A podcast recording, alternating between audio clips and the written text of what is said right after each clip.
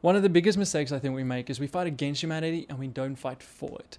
I'm not talking about politics or anything in that line. I'm talking about our everyday lives, the people that we love, the people that we do life with, the people we don't even know, like the Karens or the assholes that we encounter at work. I'm talking about that because the first thing our body does when facing adversity, it reacts, it, it, it fights or it flights. It's inevitable.